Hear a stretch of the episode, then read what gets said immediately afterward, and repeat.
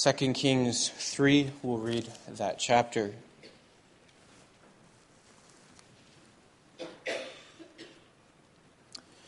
In the eighteenth year of Jehoshaphat, king of Judah, Jehoram the son of Ahab became king over Israel in Samaria, and he reigned twelve years.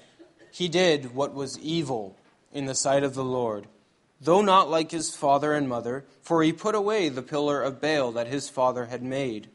Nevertheless, he clung to the sin of Jeroboam the son of Nebat, which he made Israel to sin with, yeah, with which he made Israel to sin. He did not depart from it. Now Mesha, king of Moab, was a sheep breeder, and he had to deliver to the king of Israel 100,000 lambs and the wool of 100,000 rams. But when Ahab died, the king of Moab rebelled against the king of Israel. So King Jehoram marched out of Samaria at that time and mustered all Israel. And he went and sent word to Jehoshaphat, king of Judah The king of Moab has rebelled against me. Will you go with me to battle against Moab? And he said, I will go. I am as you are, my people as your people, my horses as your horses. Then he said, By which way shall we march? Jehoram answered, By the way of the wilderness of Edom. So the king of Israel went with the king of Judah and the king of Edom. And when they had made a circuitous march of seven days, there was no water for the army or for the animals that followed them. Then the king of Israel said, Alas, the Lord has called these three kings to give them into the hand of Moab. And Jehoshaphat said, Is there no prophet of the Lord here, through whom we may inquire of the Lord? Then one of the king of Israel's servants answered, Elisha the son of Shaphat is here, who poured water on the hands of Elijah. And Jehoshaphat said, the word of the Lord is with him. So the king of Israel and Jehoshaphat and the king of Edom went down to him. And Elisha said to the king of Israel, What have I to do with you?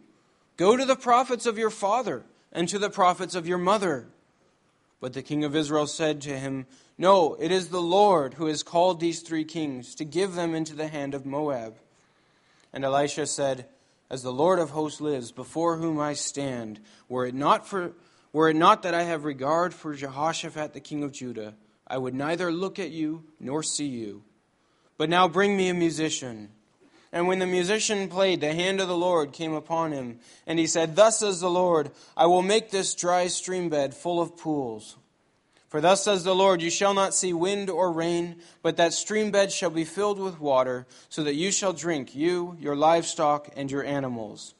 This is a light thing in the sight of the Lord he will also give the Moabites into your hand, and you shall attack every fortified city and every choice city, and shall fell every good tree, and stop up all the springs of water, and ruin every good piece of land with stones. The next morning, about the time of the offering of the sacrifice, behold, water came from the direction of Edom, till the country was filled with water. When all the Moabites heard that heard that the kings had come up to fight against them, all who were able to put on armor, from the youngest to the oldest, were called out and were drawn up at the border. And when they rose early in the morning and the sun shone on the water, the Moabites saw the water opposite them as red as blood. And they said, This is blood. The kings have surely fought together and struck one another down. Now then, Moab, to the spoil. But when they came to the camp of Israel, the Israelites rose and struck the Moabites till they fled before them. And they went forward, striking the Moabites as they went. And they overthrew the cities, and on every good piece of land every man threw a stone until it was covered. They stopped every spring of water, and felled all the good trees, till only its stones were left in Kir Hareseth, and the slingers surrounded and attacked it. When the king of Moab saw that the battle was going against him, he took with him seven hundred swordsmen to break through opposite the king of Edom, but they could not. Then he took his oldest son, who was about to reign in his place, and offered him for a burnt offering on the wall. And there came, against, there came great wrath against Israel, and they withdrew from him and returned to their own land. So far, the word of God. As we reflect on what we've read together, let's sing from Psalm 7, stanzas 3 and 4. The text to which we'll be giving our attention this morning is the whole of chapter 3 of 2 Kings. And we won't read it again as it's quite a long chapter, but you would be helped by having your Bibles open also because there are a few textual issues that we're going to have to work through. So it will be helpful to have your Bibles open to see the verses that we're working with. Brothers, and sisters in our Lord Jesus Christ. Once again, in 2 Kings, we find ourselves with a number of very difficult questions.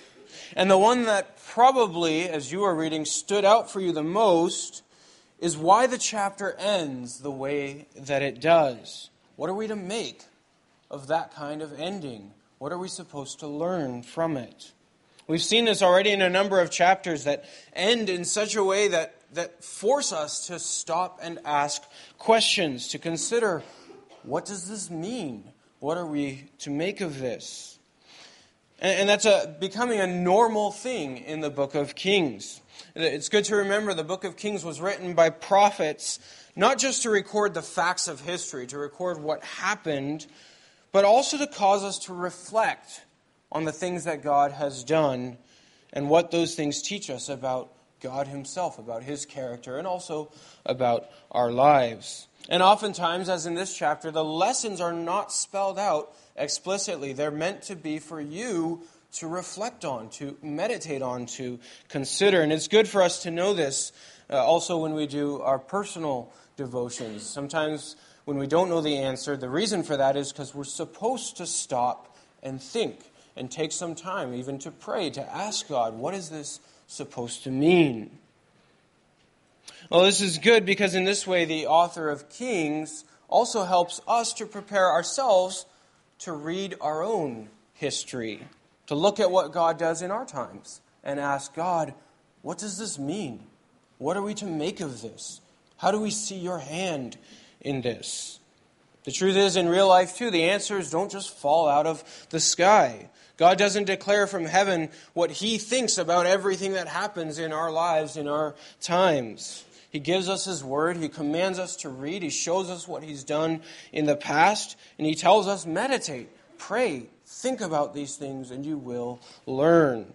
And with time, we, we gain wisdom and understanding as God teaches us through these accounts uh, about what He would like us to see also in our times. Now, as I mentioned, this chapter does have a few textual issues in a couple of places, and we'll work through those, and I trust that they will become clear enough as we, as we do that.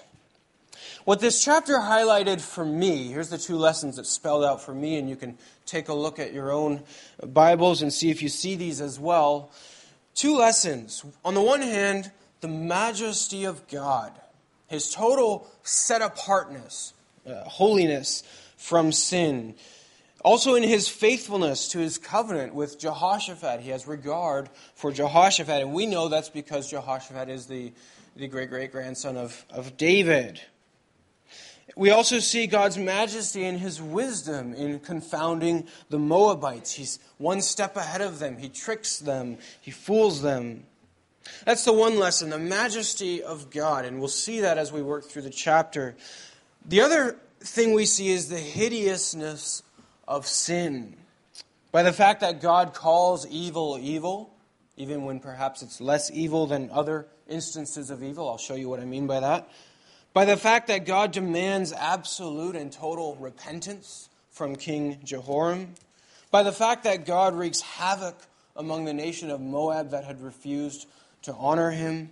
And ultimately, at the end of the chapter, by the fact that God allows sin at certain times in certain places in history to be put on display in all of its ugliness so that we would learn to fear him and to run to him and to run away from sin. So, those are the, the two main lessons that I see standing out in this chapter the majesty of God and the hideousness of sin. First, let's take notice of the distance that God keeps from sin. We see that God refuses to call it anything else but what it is and refuses to have anything to do with it. I'm speaking here with reference to Jehoram. Jehoram is the next oldest son of Ahab and Jezebel. So his brother Ahaziah Uh, we looked at him a few weeks ago in chapter 1, and he died. And so Jehoram comes to the throne. And his reign brings a, a difficult question to the foreground. It's one that Americans have had to deal with recently. What do you do with the lesser of two evils? How do you handle the lesser of two evils? I can't help but imagine there were many worshippers of God in Israel in that day who were glad to see Jehoram ascend to the throne. This man was, in name at least, a worshiper of Yahweh. That's what Jehoram means. It, would have been then a, a, true breath of fresh air to see a king in the northern kingdom uh, worshiping Yahweh and even showing some commitment to worshiping Yahweh. Uh, he, he ordered the pillars of Baal to be removed, and he reinstated as the official state religion the worship of, of the true God. So, compared to his parents, Ahab and Jezebel, Jehoram is a massive step forward in the right direction. And yet, at the same time, Jehoram, his sins were the exact same as Jeroboam's sin. This is a long time ago, more than 100 years back. And yet God remembers those sins, and they're still the same sins. And Jeroboam was soundly condemned in his time for instituting the calf worship of God. It was wrong then, and it remains wrong a century later. And so, what we see in the opening verses of this chapter is that although God does recognize such a thing as the lesser of two evils, God, God clearly acknowledges that, he still calls it by its name, which is evil. And what a blessing it is that we worship a God who does not change. What he calls evil in one century, he calls evil in the next century and in every other century. When God speaks, God speaks words of eternal truth. He holds no double standards. He does not bow down to sin and call it something else because he figures, well, it's the best I can hope for. God's righteousness is unchanging. And so we see God holding himself far above evil. He does not bow down to it nor excuse it, no matter how much we might be inclined to do so. We see this also in his first dealings with Jehoram. First, we have Moab rebelling against Israel. Uh, they had been put into subjection under Israel under King Omri, so that's the father of Ahab. And throughout the reign of Ahab, uh, they, they served Israel. And verse 4 tells us they had to pay a tribute every year of 100,000 lambs and the wool of 100,000 rams. Now, the text doesn't say whether this subjugation of Moab was a good thing or not. Remember, it happened under Omri. And it's good for us to recognize here the text simply states what happened. It doesn't say whether it was right or not. In fact, Israel had been specifically commanded not to do this to Moab. They were given the land of Canaan, and they were told uh, to remove the inhabitants of the land of Canaan for their sin, but not the surrounding areas. So in Deuteronomy 2, verse 9, the Lord told Moses, Do not harass Moab or contend with them in battle, for I will not give you any of their land for possession, because I have given Ar, that was that land, uh, to the people of Lot for possession. So if you know that, if you've, if you've read your, your Israelite history, that casts a shadow really over this entire chapter. Well, amazingly, King Jehoshaphat decides to join, so that's the king of Judah, he decides to join King Jehoram. And it's amazing because this is the exact same mistake. If you remember your, your, your history of kings well, it's the exact same mistake that Jehoshaphat made way back in 1 Kings uh, chapter 22 when he went and joined Ahab to, to go fight in battle uh, and uh, against the Arameans. And he even allowed Micaiah to be imprisoned and still went and joined Ahab in that battle. And in fact, he uses the exact same words in this episode. Just as he said to Ahab before, he says, I will go, I am as you are, my people as your people, my horses as your horses. So uh, the author of Kings quotes him word for word to remind us uh, Jehoshaphat's making the same stupid mistake that he's made before. And in fact, this time it's, it's even more amazing because if you remember well, last time Jehoshaphat at least had the good sense to inquire of the Lord. Remember, he asked, Isn't there some prophet of the Lord that we can consult with before going off into battle? This time, he doesn't even do that. He just goes with King Jehoram. Maybe he was afraid to ask Yahweh because of what happened the last time. Maybe he didn't want to cause a scene the way that it happened last time. Or maybe, maybe he suspected that God was not with him on this campaign. It happens sometimes, doesn't it, that we struggle over a decision that we have to make, but we refuse to ask the Lord for help in this decision because we already know what God thinks. Like a child that doesn't want to ask his parents for permission because he already knows they're going to say no. Uh, he doesn't even ask him, he just goes and does it. We do this sometimes. We relate to God in this way. And even Jehoshaphat, who is called a good king uh, later on, he's called a good king, but he makes the same mistake. He forgets that God's guidance and God's permission, if you want to call it that, is there for our, our good. God's interested in our well being.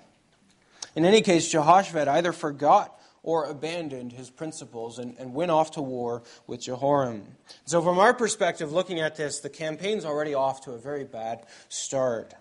The two kings take a route uh, through the land of Edom, and we're told that the king of Edom also joined them, and that's because Edom, just like Moab, had also been subjugated under under, in this case, under Judah. So Moab was under Israel. Uh, Edom had been subjugated to Judah. And so their king was sort of a puppet king, a deputy king who, who would just do whatever Jehoshaphat said. And that's also then why they had access through the land of Edom. They could go through that land without being uh, harassed.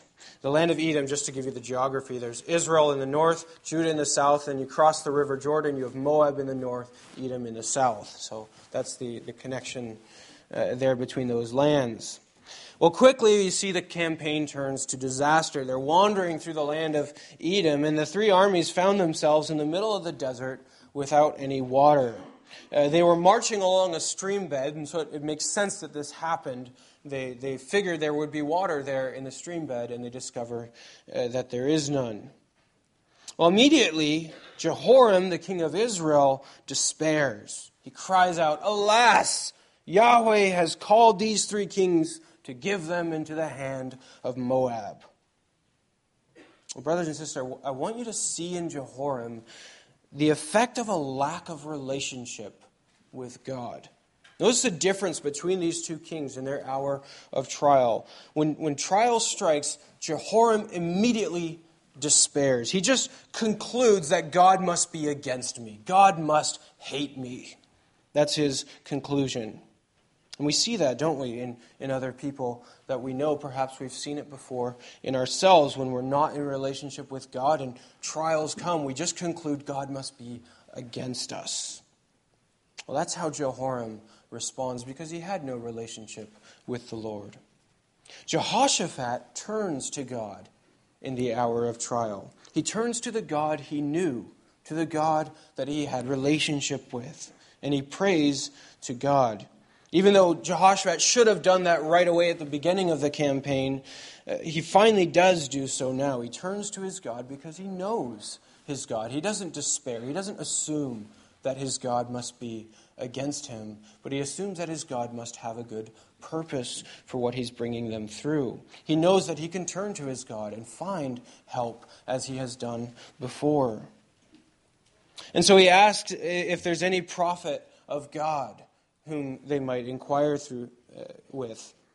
And the answer comes from the servants of the king of Israel in verse 11. They say, Elisha, the son of Shaphat, is here, who poured water on the hands of Elisha. That's obviously some colloquial expression to refer to, to best friends. Remember, they didn't have faucets in those days where you could turn on the faucet and wash your hands. You'd have to have someone take a bucket of water and pour it, and you can wash your hands, and then you do that in the reverse for, for your friend. And so it's a way of saying this is how close Elijah and Elisha were. Uh, that Elisha was so close to him that he would be able to pour water over the hands of Elijah.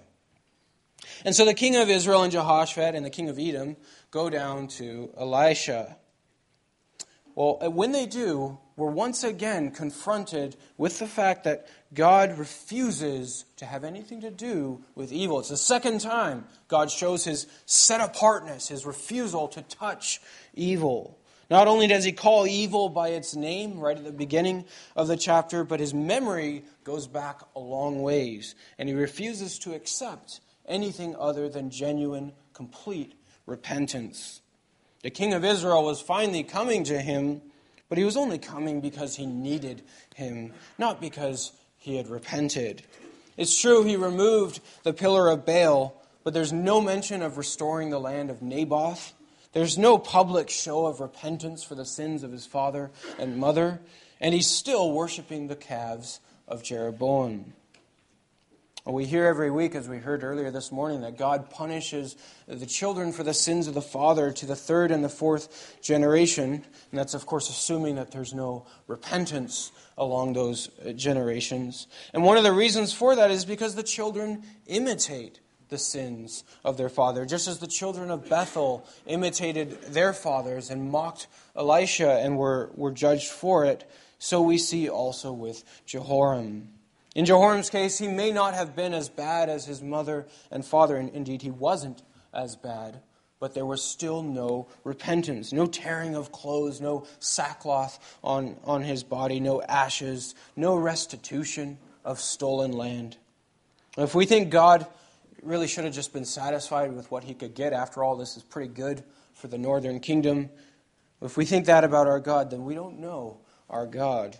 His hatred for sin goes back far deeper and far longer than any of us can understand. So when Jehoram sent for Elisha, the word of God to, to Jehoram was, What have I to do with you? Go to the prophets of your father and the prophets of your mother. Now, Jehoram protests. He says, No, it is the Lord, or Yahweh, who's called these three kings to give them into the hand of Moab.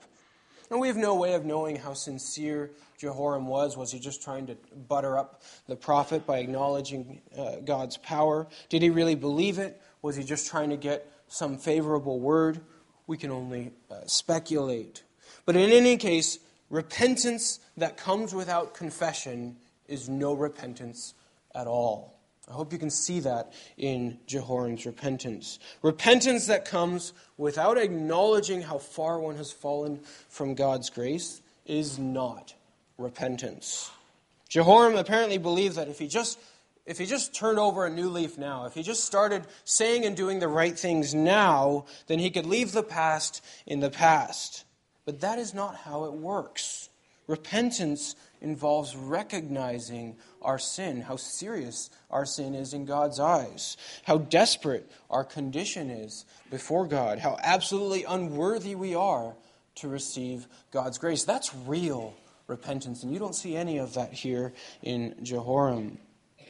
And what we see is that God rejects that kind of shallow, superficial repentance, because that kind of repentance is no repentance at all. There is no sorrow for sin. And if there's no sorrow in for, for sin, there will never be any true joy and delight to live according to the will of God in all good works. That's how the Catechism uh, phrases it. And so Elisha says in verse 14, As the Lord of hosts lives, if it were not that I had regard for Jehoshaphat, I would neither look at you nor see you.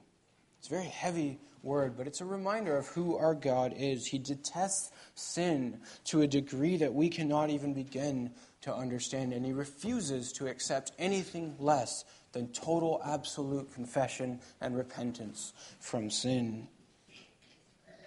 Well, in this word, we do see a note of God's grace. You see that there? He said, If it were not for my regard for Jehoshaphat. And that's a note that we want to keep in mind. There is, there is one way that undeserving sinners can find God's grace, and that is by being counted together with the Son of David. Jehoram and the entire nation of Israel deserve very much to be cast away from God forever and left to die in the desert of Edom. For the mountain of, of sins and offenses that they had committed before God, they deserve no better than that at all, and especially because their repentance was not even repentance.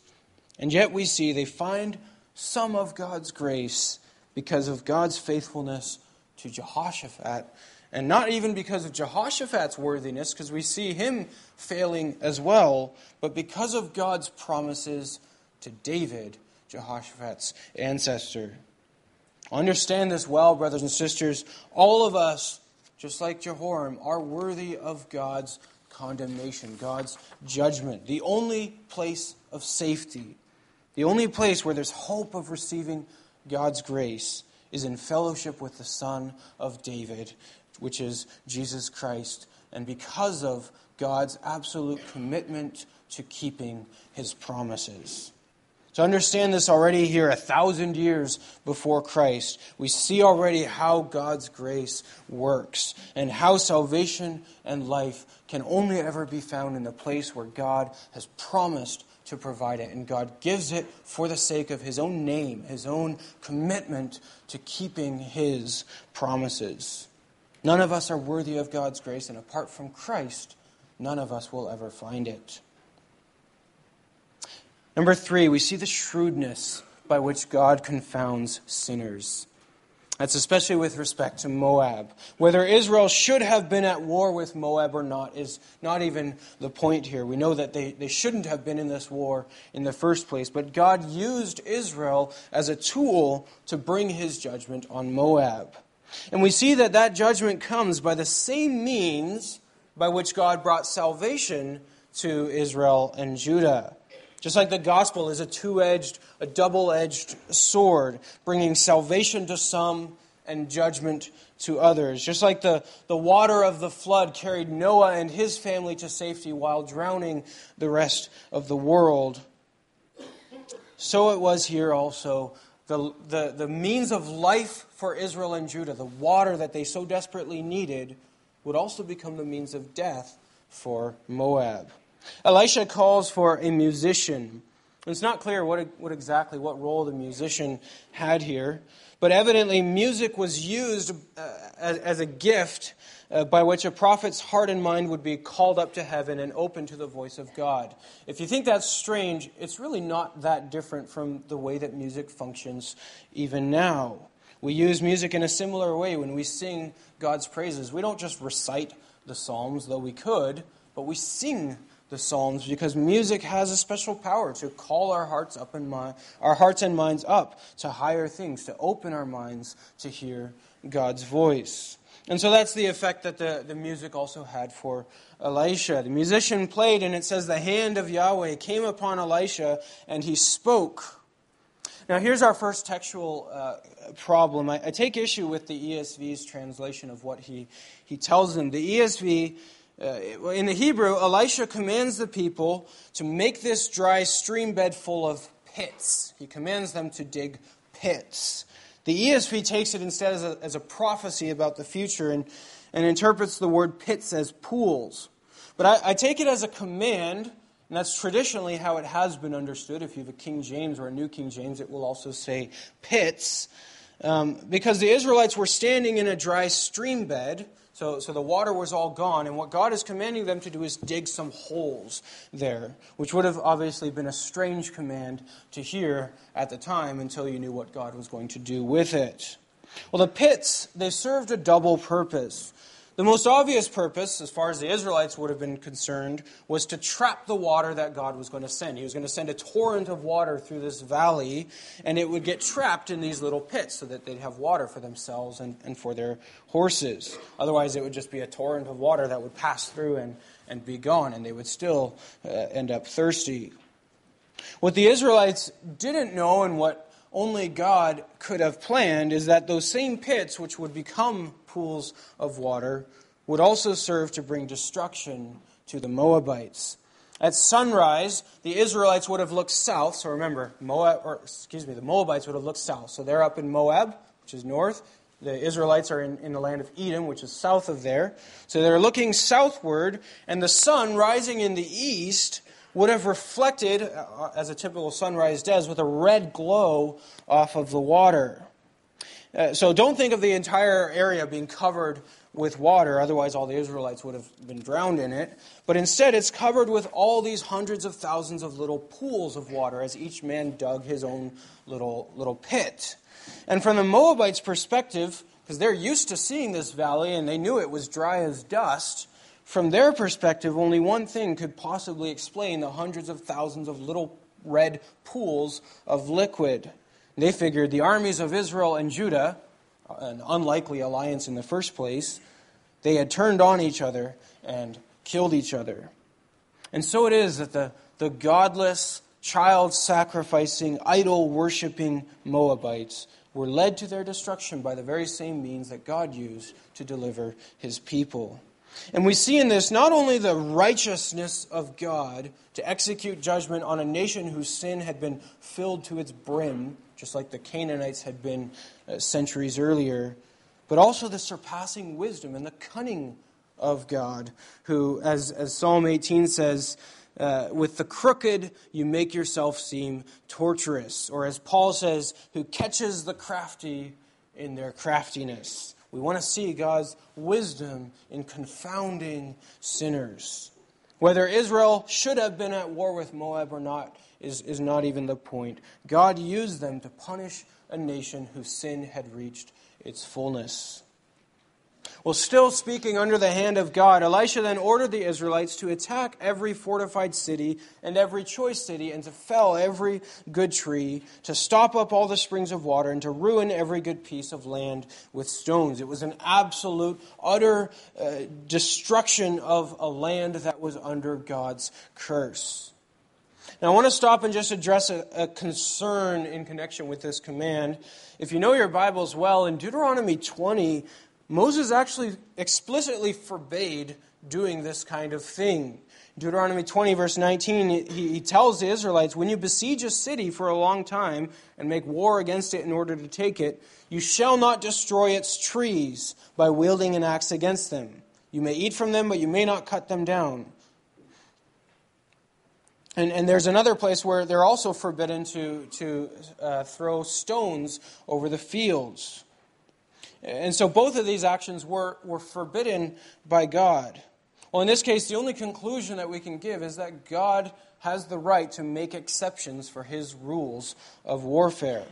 Under normal circumstances, Israelites were not allowed to do this. In this case, the land of Moab itself received the curse that belonged to the people of Moab. Just as God cursed the earth when Adam and Eve sinned, so God cursed the land of Moab because of the sins of its people. And that's exactly then what the Israelites did. They chopped down every good tree, they threw stones all over the fields. Every farmer in our church can imagine the, the devastation that that brings, especially when you're working with fragile uh, iron plows pulled by, by cattle, uh, which would have utterly destroyed all, all of their equipment. Uh, it was a complete and utter destruction. And the seriousness of this judgment should tell us something about the seriousness of the godlessness and the immorality in Moab. This was not a judgment that was given to hardly any other nation, but so immoral was Moab that this is the judgment God had reserved for them. So God cursed their very land, to devastate it for the sin that was committed within it. And he used the Israelites to carry that judgment out. They went through the land and completely ruined it. And they killed every Moabite, it says, that they encountered along the way. We can only begin to imagine the horror that, uh, uh of this day of judgment for the Moabites.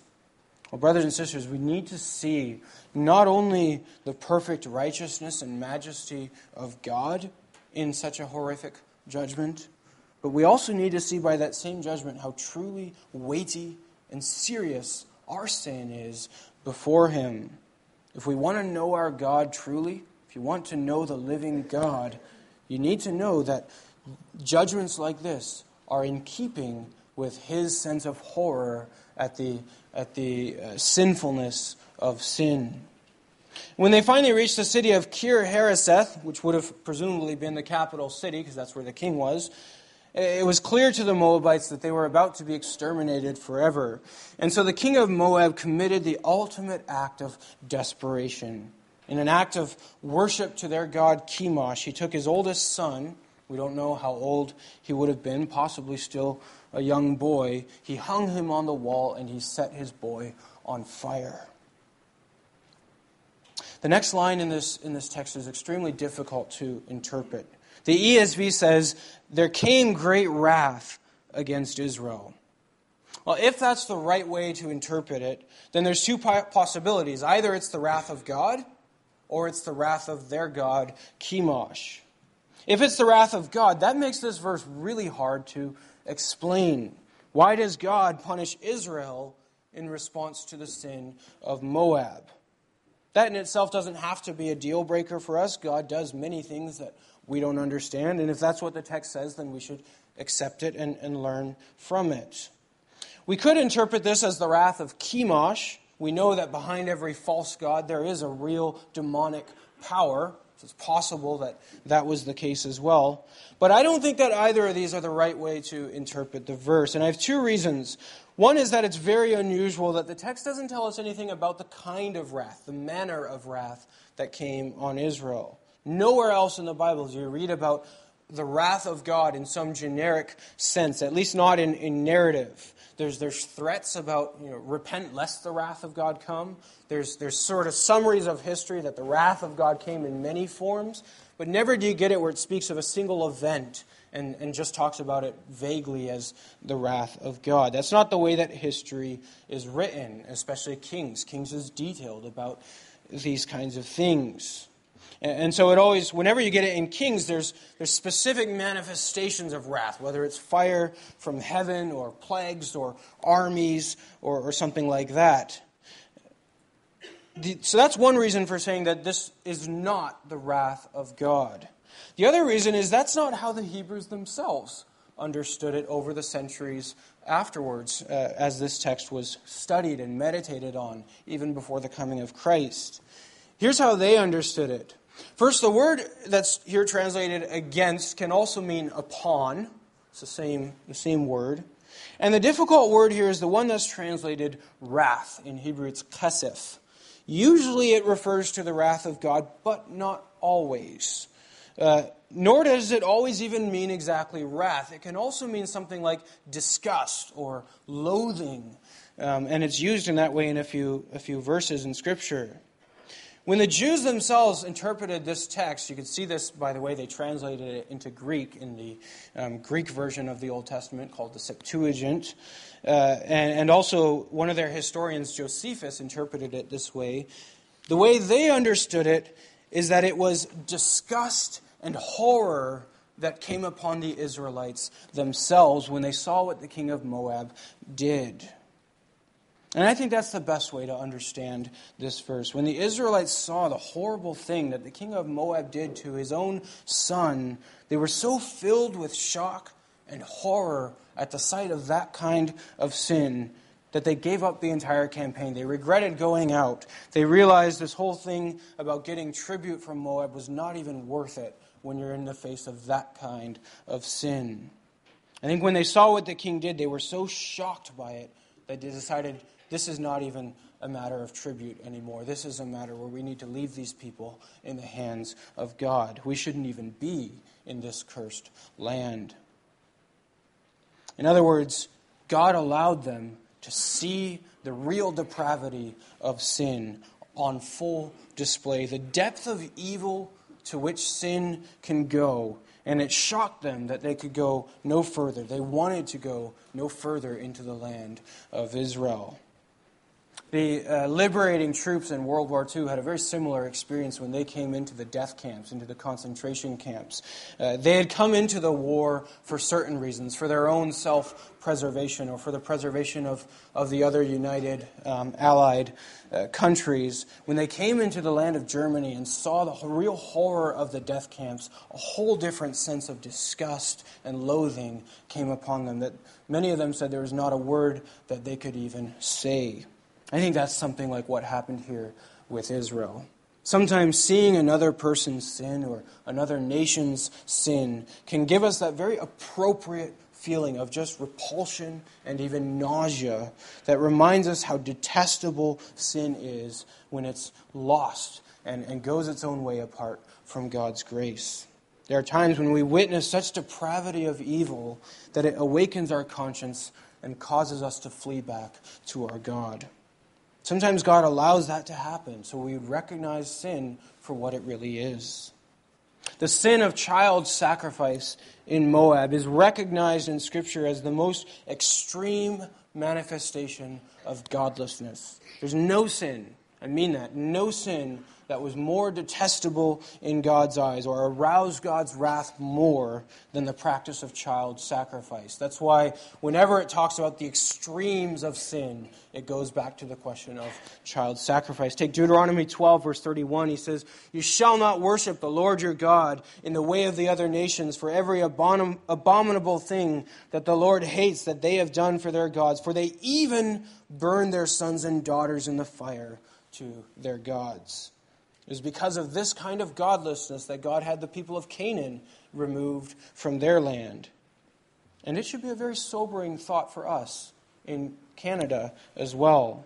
Because if child sacrifice is the pinnacle of godlessness and the point at which a nation's sin reaches its full, reaches the brim, and if God acts then to exterminate those nations, then we should fear for our nation as well. If Moab is under judgment, what about Canada? They sacrifice their children to Molech and to Chemosh. We sacrifice ours in the hundreds of abortion mills to the gods of money, careers, freedom, vacations, luxury. And it's true, we don't do it on a wall for everyone to see, although bragging about abortions is becoming a trendy thing. But it makes no difference whether it happens in secret in the womb, in sterilized abortion clinics, or whether it happens in public on the wall of the city. To, to, to our God's eyes, it is one and the same sin. And that is great reason for us as a nation to fear and to pray to our God for mercy that He would turn this nation around. If Muslims should invade us, or if North Korea should nuke us, we as a nation would deserve it for our sins.